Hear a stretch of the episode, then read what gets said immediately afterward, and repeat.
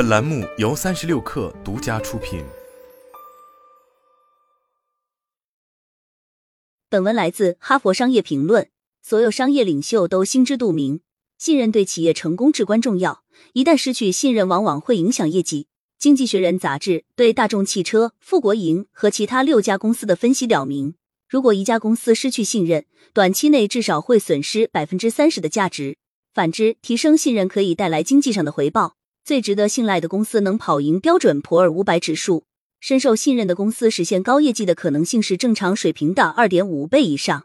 我们的研究表明，在总市值方面，受信任的公司可达同行的百分之四百。如果客户信任某个品牌，再次购买的可能性高出百分之八十八。信任雇主的员工中，百分之七十九的人工作积极性更高，离职可能性更小。然而，盖洛普数据显示，对企业和机构的信任度已降至数十年来最低点。公司如何深入理解并提升信任，从而推动增长？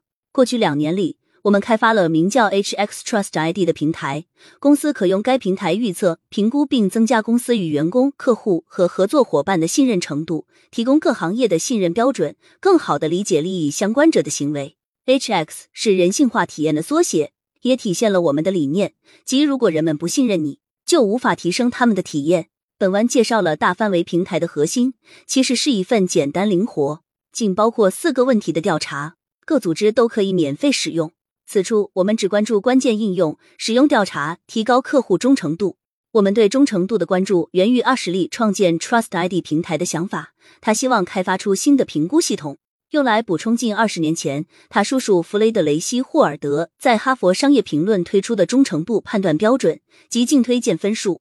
信任和忠诚度之间的联系很直观。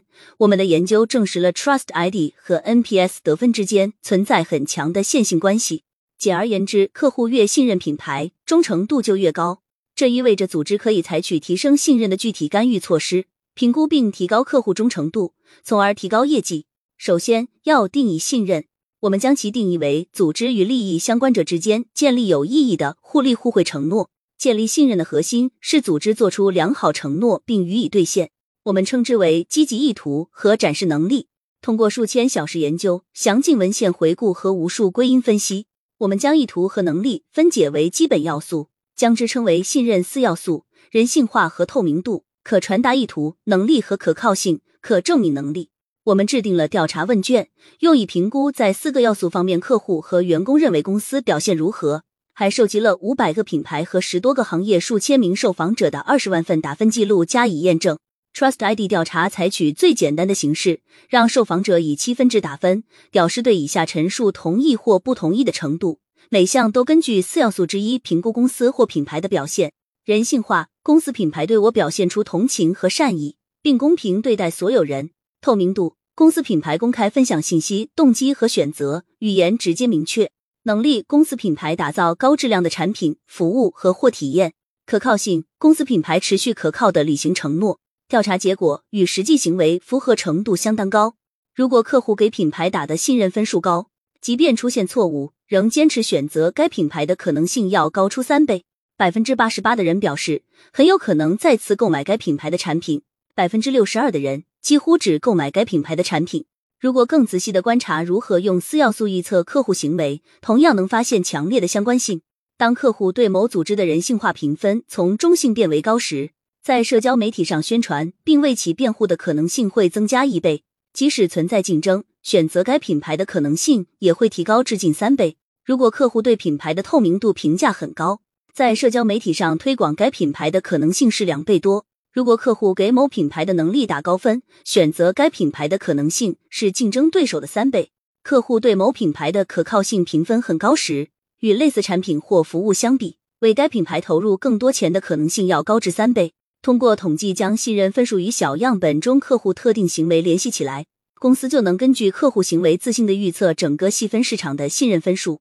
如此一来，能避免重复进行大规模调查，因为过多调查会导致客户疲惫不堪，而且很消耗预算。该方法还能对营销信息实施迅速且精确定位的 A/B 测试，还能采取产品改进等行动，从而建立信任。忠诚建立在信任的基础上。虽然仅从 NPS 评分就能看出一位客户或一群客户的忠诚度，但看不出客户忠诚的原因。通过 Trust IG 可以了解为什么，预测哪些行为可产生信任和忠诚度，再进行针对性测试。以两位航空乘客卡米拉和大卫为例，二人给航空公司的 NPS 评分相同，显示推荐的可能性相同。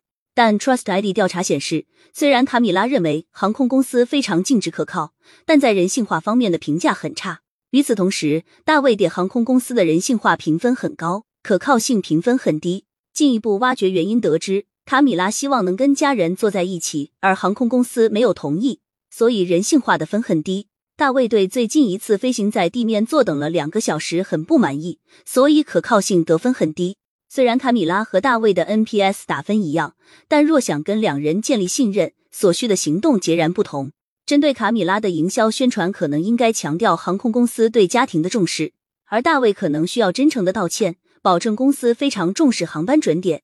此外，航空公司要用行动证明自己的说法，务必确保下次航班上卡米拉能跟家人坐在一起，可以给大卫代金券，对他遭遇的不便和时间延误提供补偿。来看看 Trust ID 工具的实际案例。华尔街日报成立一百三十三年的历史中，已经建立值得信赖的声誉，但公司管理者认识到应该不断积攒信任。尽管多年来，《华尔街日报》一直评估订户的信任度，却无法理解客户信任水平不同背后的原因，因此很难知道应采取什么行动加强和增进信任。掌握了实际和预测的信任分数后，我们与《华尔街日报》合作推出一系列试点，测试哪些行为能提高打分习惯相似的客户群体分数，做出一定干预，从而观察与未干预对照组相比分数不同之处，随后跟踪该客户群体。在对预测信任分数相似的客户群采取大规模干预行动。举例来说，为提高透明度，《华尔街日报》创建了针对目标客户的数字活动，提醒读者订阅后可享受的服务范围以及能免费分享内容。为提升人性化，《华尔街日报》努力向目标读者提供符合个人兴趣的免费内容，确保读者感觉有归属感。例如，某些读者会看到关于环境的最新报道，其他一些读者可能会读到科技专栏作家的专栏。采取种种干预措施后，客户信任度增长了百分之三十三，与对照组相比，网站流量增加了百分之十四，预计订阅用户流失减少了百分之五。通过试点，我们能确定针对不同的细分市场，哪些类型的干预措施可能起效，进行测试并评估实施影响。虽然本文重点在于如何利用 Trust ID。提高客户的信任和忠诚度，但我们更关注广泛建立信任，以提升人性化体验。